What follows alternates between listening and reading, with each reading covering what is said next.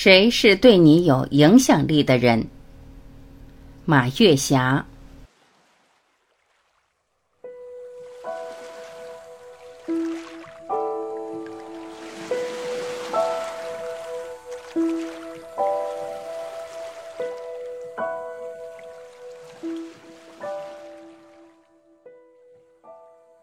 谁是对你有影响力的人？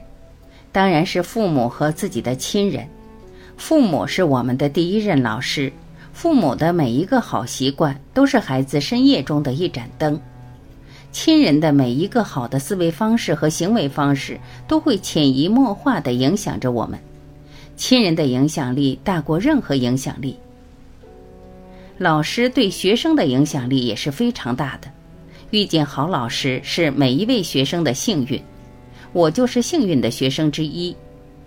我初中班主任王老师和高中班主任赵老师对我影响力非常大，从他们身上我知道了什么叫气质、胸怀、责任、善良、大度。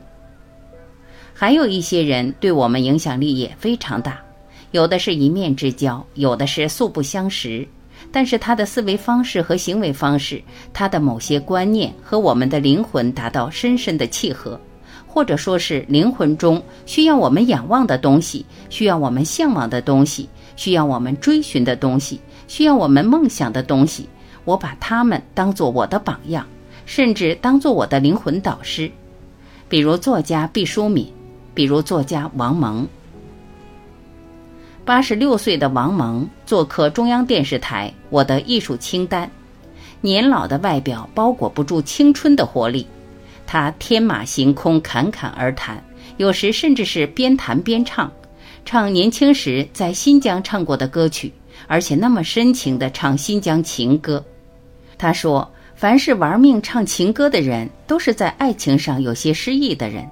当爱情已经满足了，或者把相爱的人已经抱在怀里了，他就顾不上唱情歌了。”整个访谈节目。王蒙那种轻松自信，那种睿智风趣，令我在看节目时心中充满着愉悦和敬仰。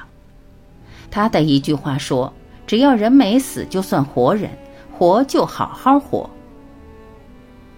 环渤海文化报总编觉兰去青岛参加在中国海洋大学举办的王蒙文学研究全国联席会议。王蒙先生是这所大学的客座教授。当时我正居住在青岛，我和觉兰在电话里兴致勃勃地聊大天儿，有共同话题、共同感受的聊天儿总是那么轻松，那么爽朗。五十多分钟的时间悄然流走，浑然不知。王蒙的老家就是沧州，热爱家乡的王蒙有时候回家乡讲学，沧州还成立了王蒙文学院。环渤海文化报主编觉兰和我讲王蒙对沧州作家的影响力。他说：“对你们这代人影响力可能更大吧？对我们这代人当然影响力更大。凡是认真读过王蒙作品、关注过他生活态度的人，都会从他的精神世界、生活方式感悟出很多人生大智慧，胸怀大乾坤。”很多人会像我一样敬佩王蒙先生终生学习力、终生创造力、终生不可救药的乐观主义。春风得意、年轻有为，十九岁就发表了长篇小说《青春万岁》的王蒙，一下子从北京发配到新疆。当他拉家带口前往新疆的遥遥路途中，不是怨天尤人、唉声叹气，而是对新环境、新工作充满了探索和兴趣。还用一个罐头瓶带了两条小金鱼。他在生产大队当副大队长，维吾尔族老乡们亲切地称他为王副大队长。他学习维族语言，和老乡们打成一片，生活照常有滋有味儿。这种独特生活经历和生命极端体验，让他以后回到北京，写出长篇小说和很多散文作品。无论在生产队当王副大队长，还是到国家文化部当部长，王蒙始终保持着旺盛的创作力。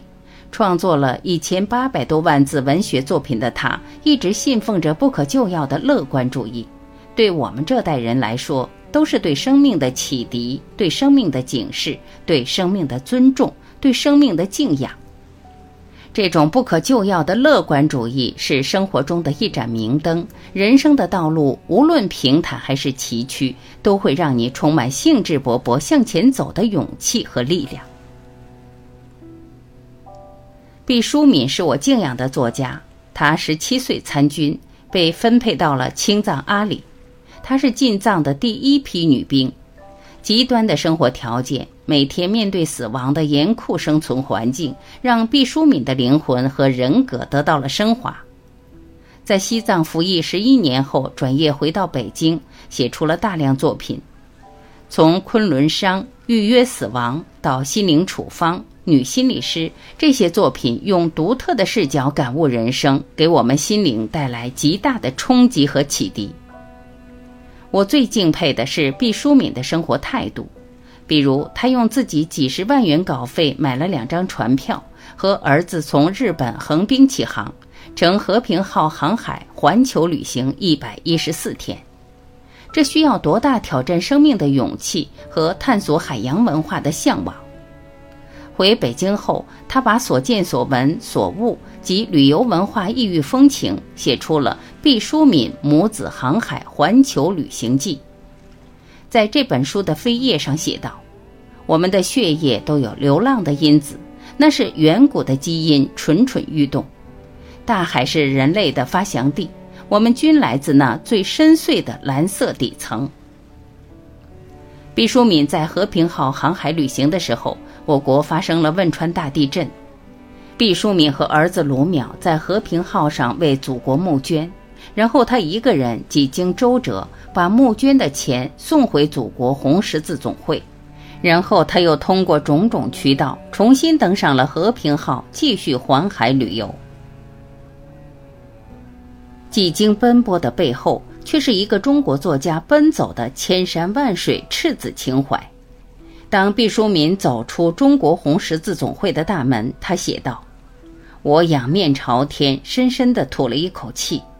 灾区的父老兄弟们啊，但愿这一点点捐助能化为你们的几顶遮风避雨的帐篷，几碗果腹充饥的干粮，几片舒展疼痛的药丸，几条温暖的被褥，几件柔软的衣裳。”对我有影响力的人，还包括我的同学、我的朋友、我的邻居，所以我和这些人接触非常注重选择。选择的第一标准是他们对我的影响力。对于那些有文化、有情趣、有胸怀、有品位的人，我看似自然而然，其实是非常用心的接近他们。我虚心向他们学习，我用他们的优点不断完善我自己的总体格局。对于那些生命层级相对比较低的人，对于那些总是抱怨的人，我力所能及地远离他们。如果做不到远离，那么就尽量减少来往。但是我心里尊重他们，存在的都是合理的。我必须经常提醒自己，在龌龊的环境里，金刚石的宝刀也会生锈。读好书，倾听先哲智慧，从灵魂上。和那些对我有影响力的大师交谈，他们是我生命之路的明灯。在现实生活中，和生命层级比较高的人做朋友，他们是我身边的榜样。我对自己有一个要求，就是活到老学到老，活得爽朗，活得快乐，活得有趣儿，活得自由。因为对我来说，这个世界还很大，只要有机会能走出去，就走出去。用一种平和心态去体验和体察自己的内心，用坚韧不屈、勇敢豁达、开放和乐天知命去感受生命的大逍遥。